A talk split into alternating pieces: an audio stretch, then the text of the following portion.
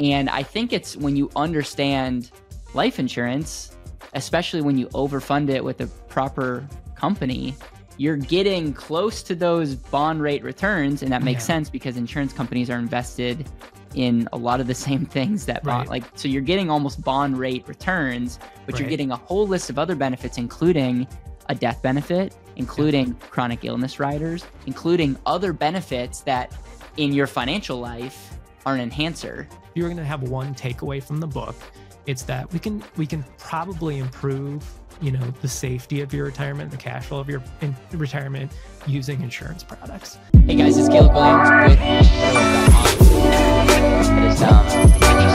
First off, that is a function of your finances. Hey everyone, welcome back to a very special episode of the BetterWealth Podcast. I am here with someone who has not written books on financial planning, is not a life insurance expert. In fact, this is somebody who actually has been watching our content. And I kind of make a joke sometimes, especially when as it relates to this book right here, Dr. Wade Pfau. And I've thrown out a couple times, if anyone is brave enough to read this entire book cover to cover and let me know what it means and wants to write a book report for me, I just kind of jokingly say, like, let me know. And I am interviewing somebody who is, I don't know, brave enough or dumb enough to raise their hand and say, hey, I'm really interested in this. I got to meet you, Ethan, have many great conversations with you. You read this book cover to cover, wrote an amazing one-pager, and you're not in the life insurance business. You're not in the financial planning business. So you, my friend, are an anomaly and the first person in the Better Wealth community that has done something like that. And so I'm very excited to host you on the show. Thank you so much. You're not the first person to call me an anomaly, but maybe in a positive context. So thank you. Never sold a life insurance policy in my life. Never wrote a financial book. Just was interested in the topic and enjoyed your content. And so when you said that in your video, like somebody write me a book report or whatever. And I was like, yeah, I can do that. So I'm really good. Well, we didn't even say this. I'm a college professor for a living. So I've been through grad school and all that. So I've done a ton of writing. And I thought, like, yeah, I can write a book. I didn't know that it was going to be quite as in-depth as Dr. Pfau went in, but no, it was good. So thank you for having me. I personally know Dr. Pfau. He's amazing. I've had the opportunity to interview him. And I've just learned so much from his teachings. And I think he would even say, like, hey, this book is not meant to be read by the everyday person. It's literally meant to be read by, like, people that are, like, expertise in the retirement planning income space. And so I think this will bring a smile to his face to watch this and see this. But you did share a little bit about your background. I would love to just, like, go back and, like, who are you? I know that you're a doctor as well, maybe not the one that works on people, but from the college standpoint, would love to hear a little bit of your background. And then I would also love to hear, like, how you even got introduced and how did you stumble upon our content to begin with? Yeah. Okay. So, I'm a fellow Wisconsinite. So that we had that in common. I'm from Southern Wisconsin, grew up there in a small farming community. Oddly, when I graduated high school, I was very done with school, just wanted to do my own thing. And like many people that age, kind of got a little bit of real life under their belt. And I thought, gosh, I don't have much of a plan here. I better come up with a plan. So I ended up going back to school and then stayed in school forever. So as I told you, I've got bachelor's degree, 2 master's degree, an ABD doctorate. And that just means all but dissertation. And then my full doctorate from University of Wisconsin Stout. So a lot of education. And then I teach computer science at what I call the greatest college in the world, Nickel Area Technical College in Rhinelander, Wisconsin. And I've been there for quite a while and I love it. In terms of, like, how I got to you, I just enjoyed watching your content. And so that was part of it. Specifically with the life insurance aspect of it though, my wife is back in college now. So she is going to be doing a new career. And so we went down to a single income and I was contributing the maximum to my retirement every year. And with going down to a single income, I thought, gosh, bank account's going backwards kind of fast, you know?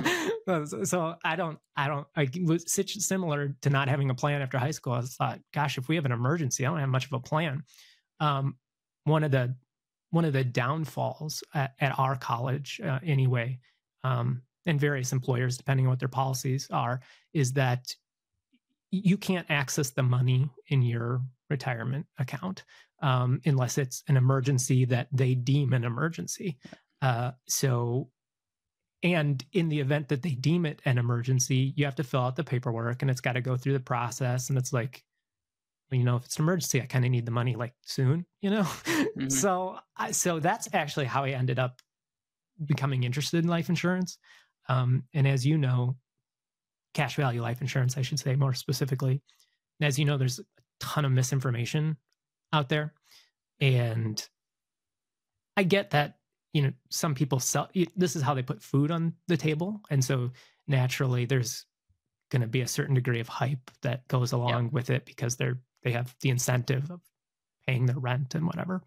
So I reached out to several YouTubers and even non-YouTubers that I just found on the internet and got illustrations, cash value life insurance illustrations. And even when I got the same product, the illustrations were very different. And I thought like, either I'm not understanding something or something's going on here. So I just started digging in and doing research and trying to figure out like, what's going on here? Why can't I get to the bottom of this? So I ended up getting a life insurance license and just doing a lot of research. And actually, because I don't put food on the table this way, I just started calling different companies. And I actually got to be friends with some people at Allianz and some people at Securian and Anexus. And I could call them right now and just have a conversation. And, you know, they're cool. Most of those people there are just nice, cool people. And their job actually isn't, they don't pay the bills by selling. It's like, they're the education people really. Yeah. And so eventually I got to the bottom of it. It's like, well, what's going on? And you guys, going back in your podcast, you guys have talked about this, but a lot of times it just boils down to, is it properly structured? Yeah. And a lot of times you'll hear YouTubers or whoever say, or TikTokers say, you know, you've got to go with somebody who properly structures it. Interesting though, as many things in life are very nuanced, right? So properly structured is subject to gradation. So you can have a really, really poorly structured or like a kind of poorly structured, like this one's about 50-50, you know? And so one man's version of properly structured is not another man's version. And probably the more you've been looking into it, it's like the more frustrating it gets. I remember in my journey, it's like I got a taste of like what it could be, but then it's like everywhere you turn, you're hearing something different. Each company has a different interpretation. Yeah. And it becomes very frustrating. I'm actually more curious because I know that I want to dive into your report. You called it the Unbreakable Bond. And I think it's brilliant what you've summarized here from what Dr. Wade Pfau wrote in his book. But before that, like, what about life insurance? Like, it's not a normal thing to just stumble upon. What even made you go down this journey to begin with? Because for majority of people, I think it's the most misunderstood asset for financial professionals, because I think a lot of people represent it poorly. They represent it as an investment. They overhype it. And there's maybe reasons for that. But then I also think it's super hated. And there's misunderstanding there. And so I find myself in the middle. And a lot of times someone who loves to be liked by everybody, I'm like, no one likes me. The industry doesn't like me.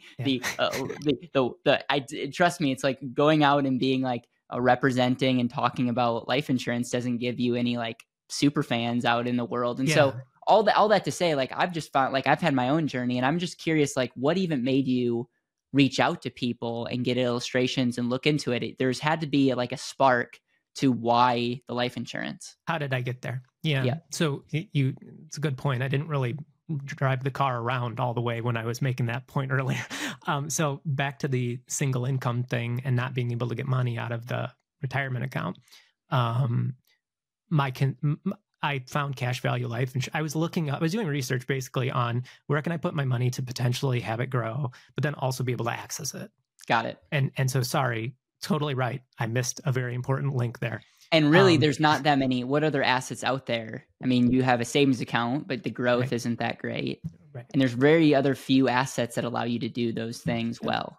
Yep. And there's some tax advantages to it, as you know. And yep.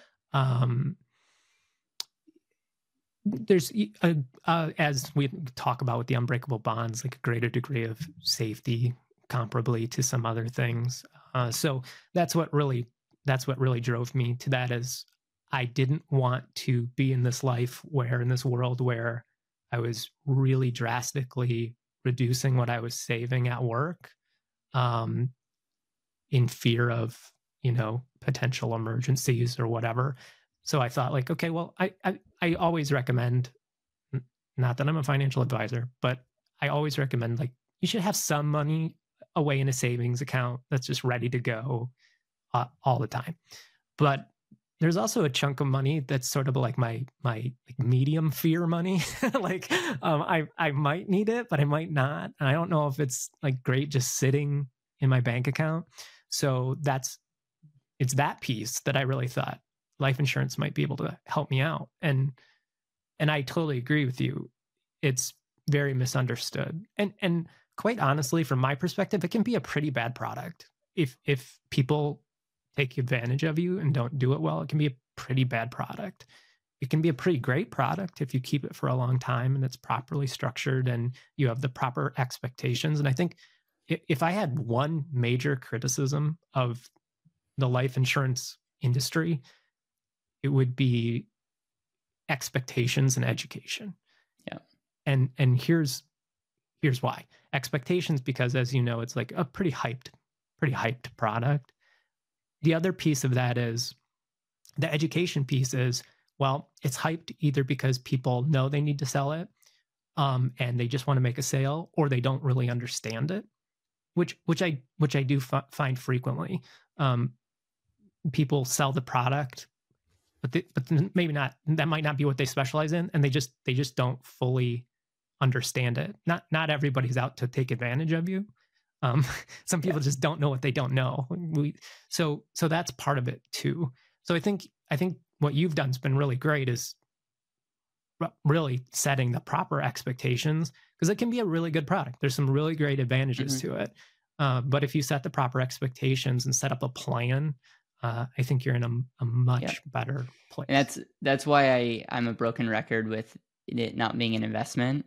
Yeah. Like, of course it's not an investment, but I think a lot of the hype and the misunderstandings on both sides come from the paradigm that they're comparing it to an investment, or they're in some cases making it sound like a better than your investments. Yeah. And I think that's where we go astray. And I think if you just understand life insurance as a protection asset that it is, and the other benefits that you get, not just now, but in the future, it's like everyone, I believe, if understood, would want a portion of their portfolio and assets in it. If you understood it, and you have to you have to have a family that you love. Like, there's got to be other things that are also a part of the equation. But that's, you know, I appreciate you going backwards. And before taking on the challenge of reading Dr. Wade's book, did you have any knowledge around how life insurance from an academic standpoint could be used in retirement? Or was it more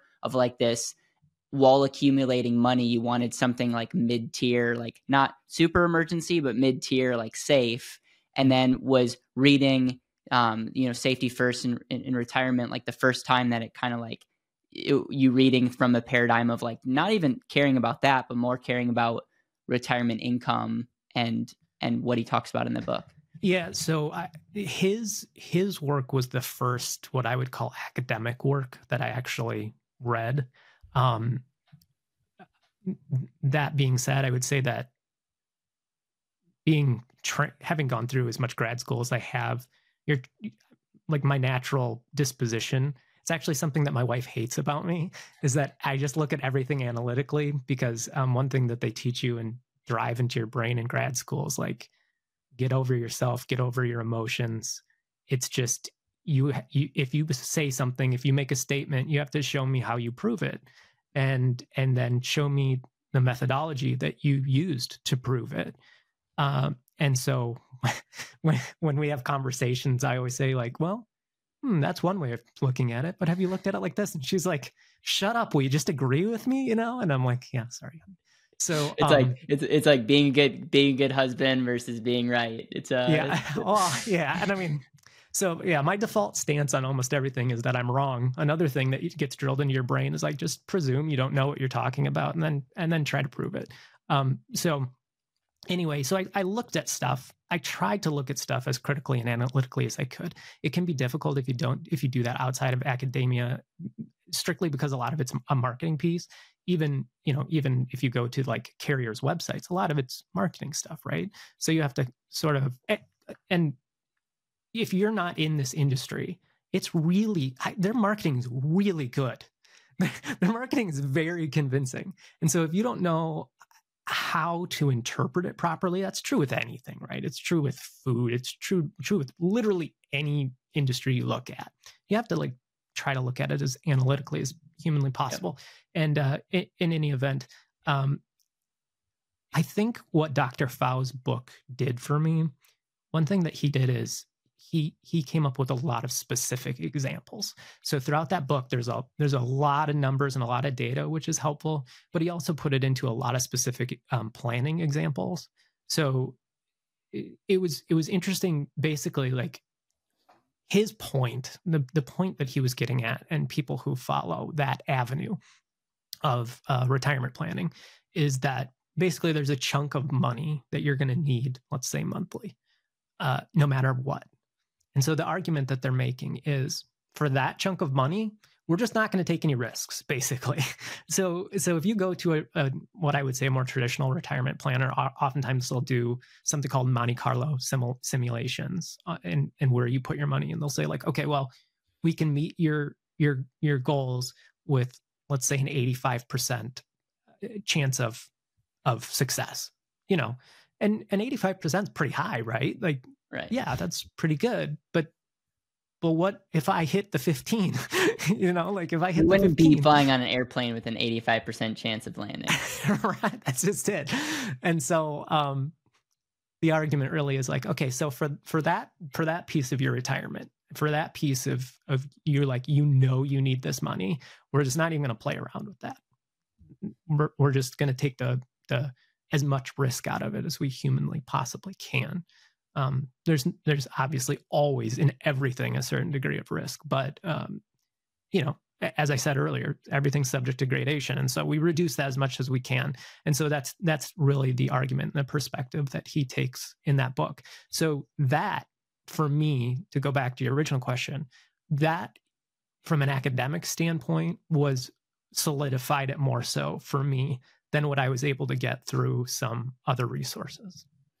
So what you would say in the summary, because I know that I'll get into your writing in a second, and obviously anyone who wants to see Ethan's work, you can check out the link below, and we're going to give it to anyone who wants to get the one pager of this entire book and at least your interpretation of it. But you would just say like your summary of this whole entire book is there's essentially, from a standpoint of using reverse engineering retirement from a cash flow perspective, and saying like the typical way that people are doing retirement planning, there is some risk involved. There's a lot of unknowns, and incorporating something like a life insurance, annuities, even like reverse mortgages into your retirement picture can increase your likelihood of success.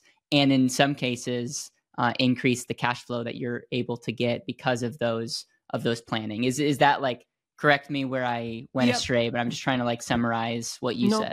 I would agree. The presumption there being that the typical planner is, you know, the stocks and bonds planner or whatever, which I think it's probably safe for us to say that, but I don't have any statistics in front of me. But,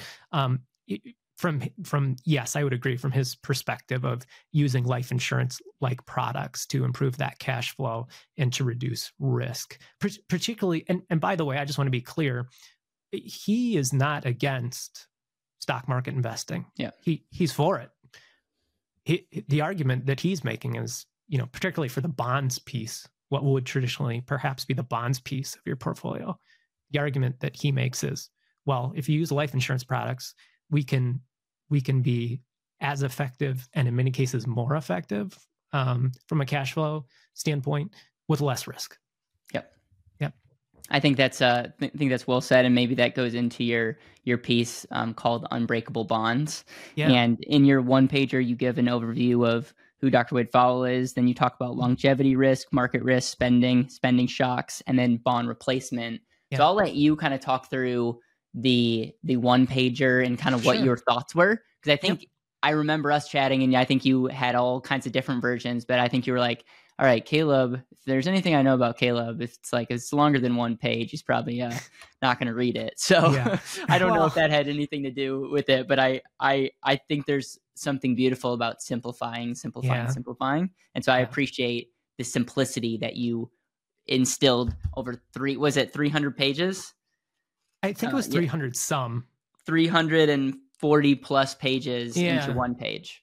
Yeah. Well, right. The hyper Cliff Notes version. So basically the perspective I came from was, how many people are really going to read this book who aren't like financial planners or academics? And then I thought, like, but this is actually really interesting, good information. And so just to boil it down to the one page, is the part of that one page is what we already talked about, is like, if you were going to have one takeaway from the book, it's that we can probably improve, the safety of your retirement, the cash flow of your retirement using insurance products properly. So that's the major takeaway. But another piece that I think just the everyday person probably doesn't think about very frequently, I didn't, was the different risks associated with retirement. So like longevity risk is probably the most easiest one to understand. It's just, what if you live too long? Like you say, like, well, I'm planning to live to 85 years old. Well, okay, what happens if you live to 100? Are you have too much life at the end of your money? So that's a risk. So how do you address that risk? Well, maybe you got lucky and the stock market just way outperformed your expectations, and you're like, okay, well, I can meet that gap. Okay, well, if that doesn't happen, what other types of products can help fill that gap? So, the thing you probably immediately think about is an annuity. An annuity sticks around as long as you stick around, depending on what product you bought. Market risk is another one, but market risk is more complicated, I think, than people often get credit for, because I'll give you an example. Let's say that the market, well, the easiest example is just like the market doesn't perform. It underperforms. Okay, yep, that one's easy to understand. But there's something called sequence of returns risk. And basically that's how the market performs at a particular time. So even if the market over, say, a long period of time returned a reasonable rate of return, if it goes south or sideways when you need the money and you have a lot of assets tied up in that, you have no real control over that, right? So it goes back to what Dr. Pfau was saying is, all right, well, for the money you're going to need, no matter what, rain or shine, we need to like remove more of that risk out of there. And then the other big one he talked about was spending shocks, which, for retirement age people probably is mostly healthcare, but the car breaks down, you got to move, like whatever. Everybody has these unexpected expenses, not dissimilar to, I'm not near retirement age, but not dissimilar to me really, right? I was trying to plan for a spending shock. I was trying to figure out like, what can I do for a spending shock? Because I don't want to be in the situation where I need money and I have to convince someone to give me my own money. Yeah. And I didn't want to be in that situation. So those are the things that really stuck out to me. And then in terms of the bond replacement piece, I learned a lot about bonds in this because I didn't know that much about bonds. But for those who don't know, and I apologize, probably a lot of the people listening to this do know, I'm probably just boring them. But I wouldn't assume. I think bonds are one of these, like I went to college, had a whole college class on stocks and bonds, and trust me, no one in that class knew what a bond was at the end. So okay. I think it's pretty safe to say that you can share whatever you want to share and it'll be valuable. Okay. So bonds are kind of interesting. They you know, essentially you give a company or some entity money, and they promise to pay you an interest rate and the principal value back. So not terribly difficult to understand, and certainly inherently generally less risky than a stock. But different bonds are rated differently. So you may have heard the term junk bonds, for example. So generally, those bonds have higher interest rates because you are taking on a greater degree of risk. That's essentially part of it. Now the safest bonds, which aren't actually called bonds, would be like a treasury note, for example, which is backed by the United States government. So if there's a default on that, then we have way bigger fish to fry than whether you got paid back on your on your treasury note. But in any event, the point that Dr. Pfau made was that there's interest rate risks associated with bonds. The price of a bond, or what's called the face value of a bond, fluctuates based on interest rates. So as an example, let's say you buy a bond and the interest rate is, I don't know, 3% or whatever, but then the interest rate goes up, the face value of your bond actually decreases. And the reason for that is because as interest rates go up, they pay a higher interest rate on the bond. So naturally, investors are going to want to buy the bond that offers a higher interest rate. So if you are in a financial situation where you can keep the bond to maturity and presuming that the debtor pays you back, then you're okay. You come out okay. But if you need the money and you have to sell your bond at a discount, like, that's a bummer, right? So things like cash value life insurance and annuities are not subject to the same degree of that, just because of the nature by which they're structured. But it all boils down back to what we were talking about, is like just mitigating as much risk as you possibly can. Did that make sense? Hopefully it made sense. Yeah. And if you think about a bond, the typical way that people think of a portfolio, and again, this is not investment advice. We're not, we're just entertaining you on YouTube. All right.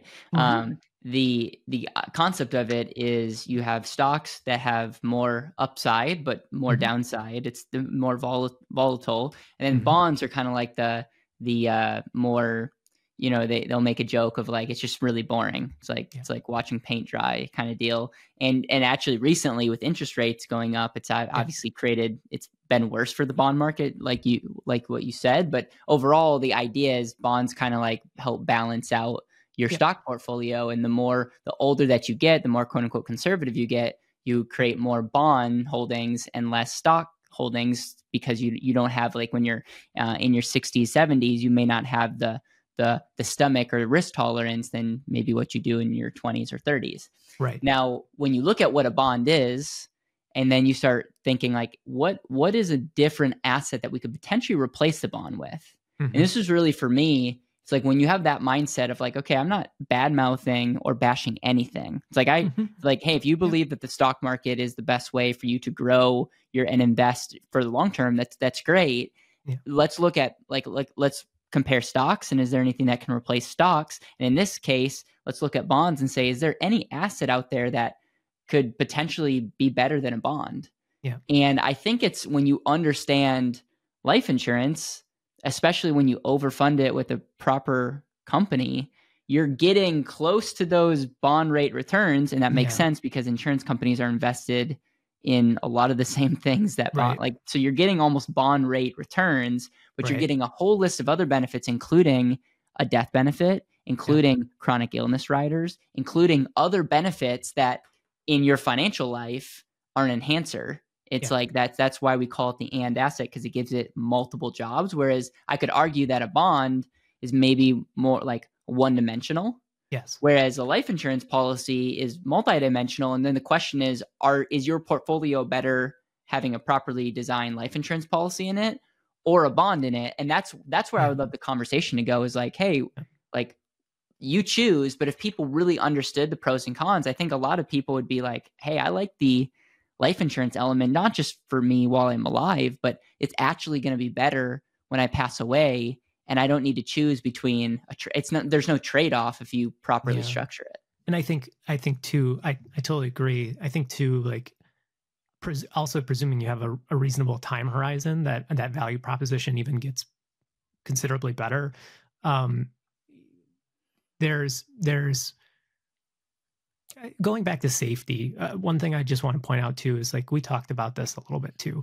Some people, I've heard the criticism that, like, well, life insurance is, you know, expensive. There's a lot of fees and stuff up front, and which argue I can't argue with that. Yeah, up front it is, it's pretty pricey. Like that's the product, but also bear in mind, like, we talked about this a little bit before. Like, what is insurance? It's you're paying for the transfer of risk. Okay. Yep. So it's not, this isn't an exact analogy, but I was sort of brainstorming on this. I thought, like, I kind of do that with my Roth IRA, you know? So here's the example. I'm paying now because I want to transfer the risk of tax rates in the future. Good point. It's a really good point. And because I don't want to take on that risk. And so Ethan's very aware that, 100-year-old life insurance company almost certainly is going to do a better job of putting my money in places that's going to work effectively for me, presuming that I structure it properly on the front end, go with the proper company, and am with them long enough to get those advantages. So if you look at your internal rate of return, like on an illustration, particularly over a long period of time, yeah, like, I mean, I don't think 3.5%, 4.5% is unheard of for a well-structured life insurance policy that has living benefits, you know? I mean, yeah. So, and I just want to point out, like, we're right now comparing to very high interest rates when you look at the last couple of years. Right. And like life insurance, it's like worse than bond market. It's like super slow. Yeah. But it's like, if interest rates are going to continue to stay where they are, I think it's pretty clear that life insurance companies will follow. So we also have to say, like, even before, like, when interest rates were lower, these were where the rates were. Yeah. Just imagine, you know, over 10 years, if interest rates don't adjust. And again, this is all speculation, but it's just going back to what you said of, like, you look through that and when you understand the living benefits, it's actually not, like, it's actually a very reasonable why someone would want this as a part of their portfolio. Mm-hmm. And interest rates generally, it's a little counterintuitive, but higher interest rates generally are beneficial to life insurance companies. So a great example is if you look at annuities, if you look at IULs, participation rates for many companies have gone up significantly. Well, there's a lot of reasons. There's a lot of reasons for that, but one of the reasons is that they get more interest on their investments, right? So they can pay it forward more. And life insurance companies are in competition with each other, and they want the client to have the best experience they possibly can, so they get more clients and ultimately make more money, and so on and so forth.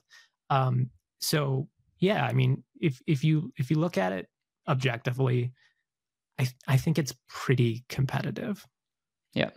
Well, that's amazing. Ethan, is there anything else that you want to share about what you've been learning? And I again want to thank you so much for coming on, and I'm just really, really grateful. And I hope this is inspiring for people that are maybe watching in the shadows or have watched our content. And if you have something to add, if you have a question, like, I'm launching a whole new series called Naked Numbers, and I want to be answering questions. I want to have more dialogue. And I think I want to do more of this. And so I just really appreciate you commenting, because this came from a YouTube comment and now you're on the show. And I really appreciate that. Yeah. Hey, the best part about this is that I got to make a new buddy, fellow Wisconsinite, and that's just kind of been fun to chit chat.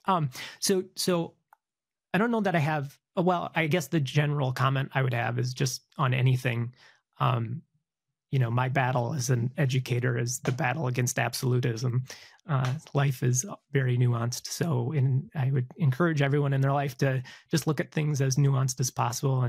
And particularly as it comes back to this arena, there's a lot of absolutism in finance for sure. Like, if you go back to, like, you know, I know you're a fan of Dave Ramsey. I actually, a buddy of mine from college used to work for Dave Ramsey. Actually, he said he was a great guy, but I think he's one he has very general advice, right? So he's giving out very generic advice, and you and I both know he hates life insurance. And so I would just, like, I would just say, not specifically just finance, but just everything in your life, try to be as analytical as possible. Try to break things down and use critical thinking as much as you can, because, you know, I think you ultimately can get to better outcomes that way.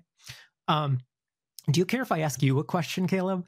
Yeah, no, fire away. The one thing I just will point out on that is, I think a lot of times we're not even asking the right question. So it's Agreed. Like, I totally appreciate you're like, things are more nuanced. Let's be more analytical, or just actually figure out what you want and like be open-minded to like, maybe what you want, maybe you need to quit your job. Like, I just always think of like big picture. Like, some people are like doing everything they can to hold on to a job, but that the job is holding them back to live the life that they want. Or, you know, you could literally break out in any sector or conversation, but it's like, some people are like looking at how do I get a better rate of return, when they're actually asking the wrong question. And so that's why we're a big fan of like, what do you really want? That's a good point. Let's look at your time. Let's look at your money. Let's look at your relationships. Let's look at your talents, and like, let's put together a strategy on how to make that happen. And I just like, that's where I like, sometimes that can come across wooey. And I don't know from your perspective, because like, you're very like analytical, but like for me, it's just, I've seen so many people like almost be analytical, and that's good, but they're like, they're not zooming out. And I think it needs to constantly zoom out, zoom in, zoom out, zoom in. Because I just find that some people are way too big picture and they have no substance, but then some people are like literally in the weeds and they're in the wrong weed patch. Sure. No, good point. I actually, it's funny, you know, just my personality aligns more with this, but what you just said actually to me is kind of analytical. And let me give you an example. So, when you're writing a dissertation, one thing you learn quickly is how hard it is to write a good question. It's impossibly difficult, particularly when it comes to surveys. It is, there's actually people who literally make a living writing survey questions for researchers, because it's so hard, because you have to elicit the proper response. You have to make sure you're getting the exact answers that you're actually looking for. So to me, what you're talking about is, when you're saying, are you asking the right questions? If you don't know the right question, how are you ever going to get to the right conclusion? So good. No, I think that's awesome. So here's my question, and feel free to edit this out. This doesn't have to be part of the interview, but I assume if I'm curious, other people are going to be curious. So the first time that we chit chatted, I just think you're an amazing guy, because you're so young and you've already developed this business and come so far.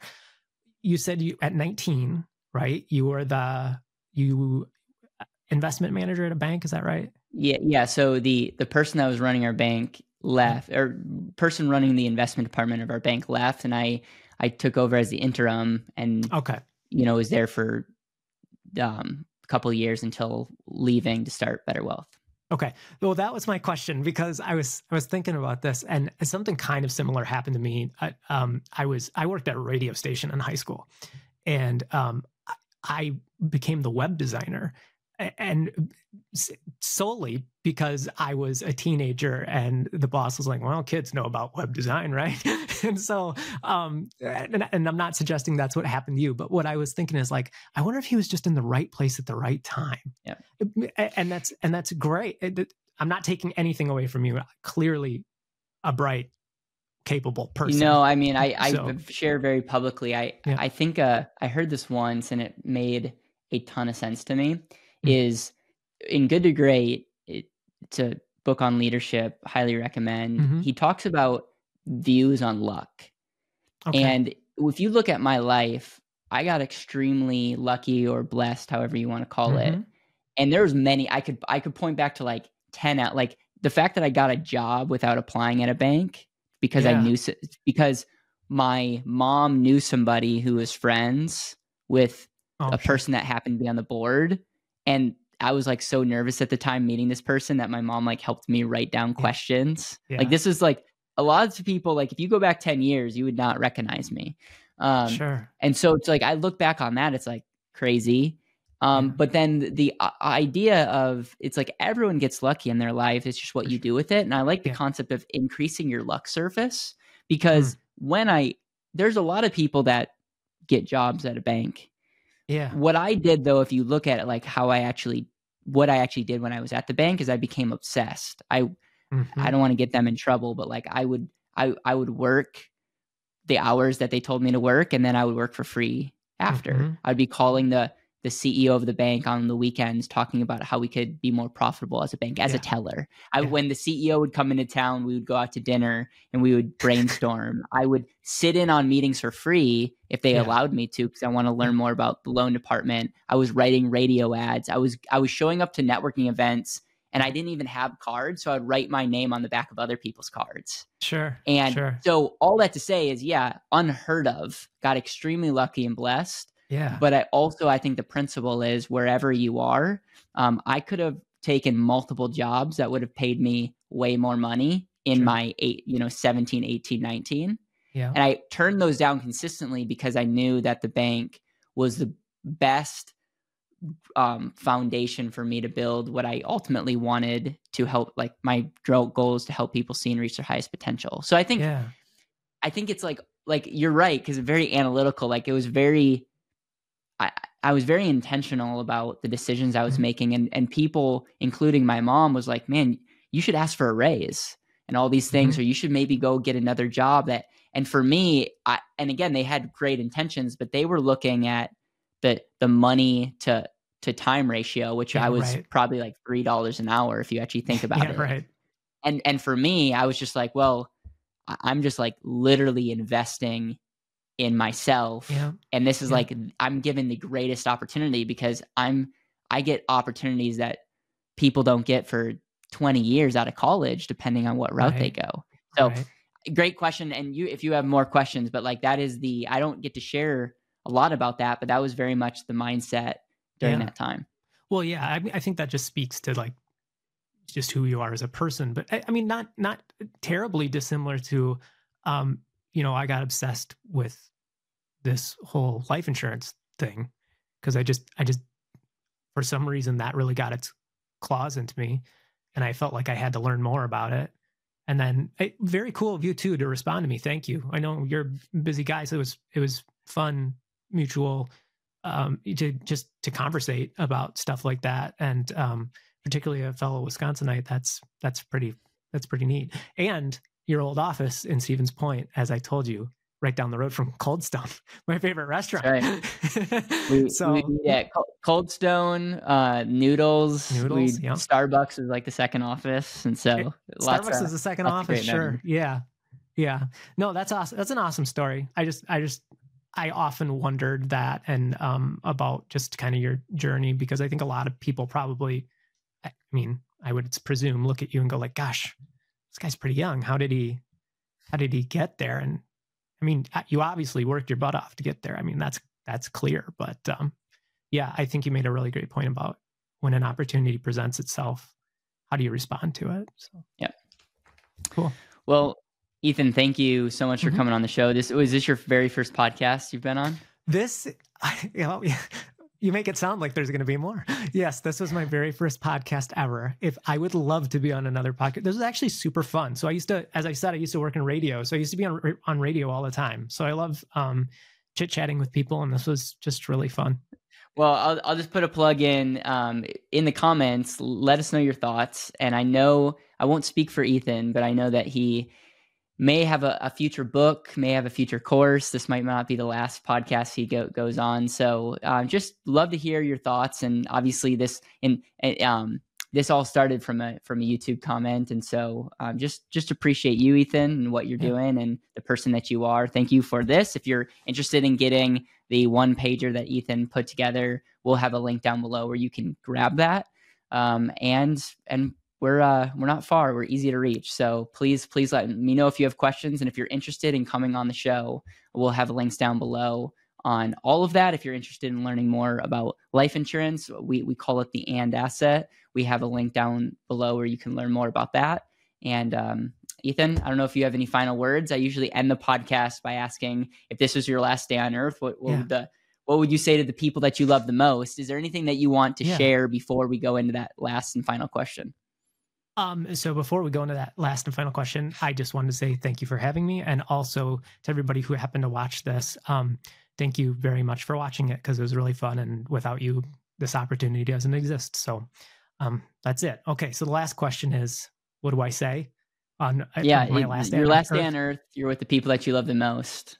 You can be as analytical and nuanced as you want. What do you say to the people that you love the most? So I'm going to start with what I hope they say about me, and because it's going to curtail into what I would say to them.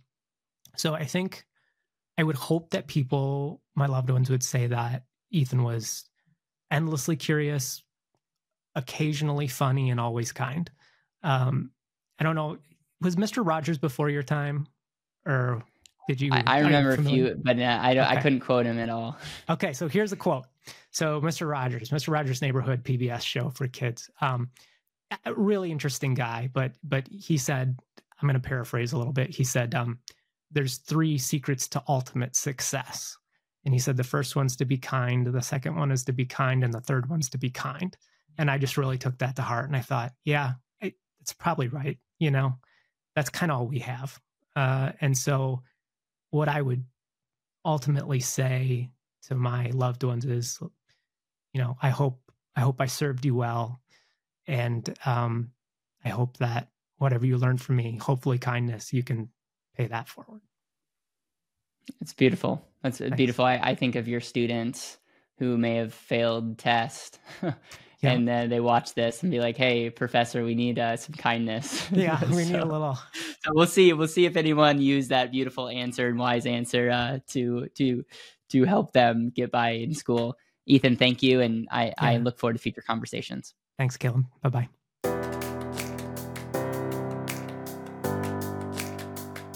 Thank you so much for listening to the Better Wealth Podcast. It would mean the world to me if you could hit subscribe, leave a review, and share this with the people that you know and love.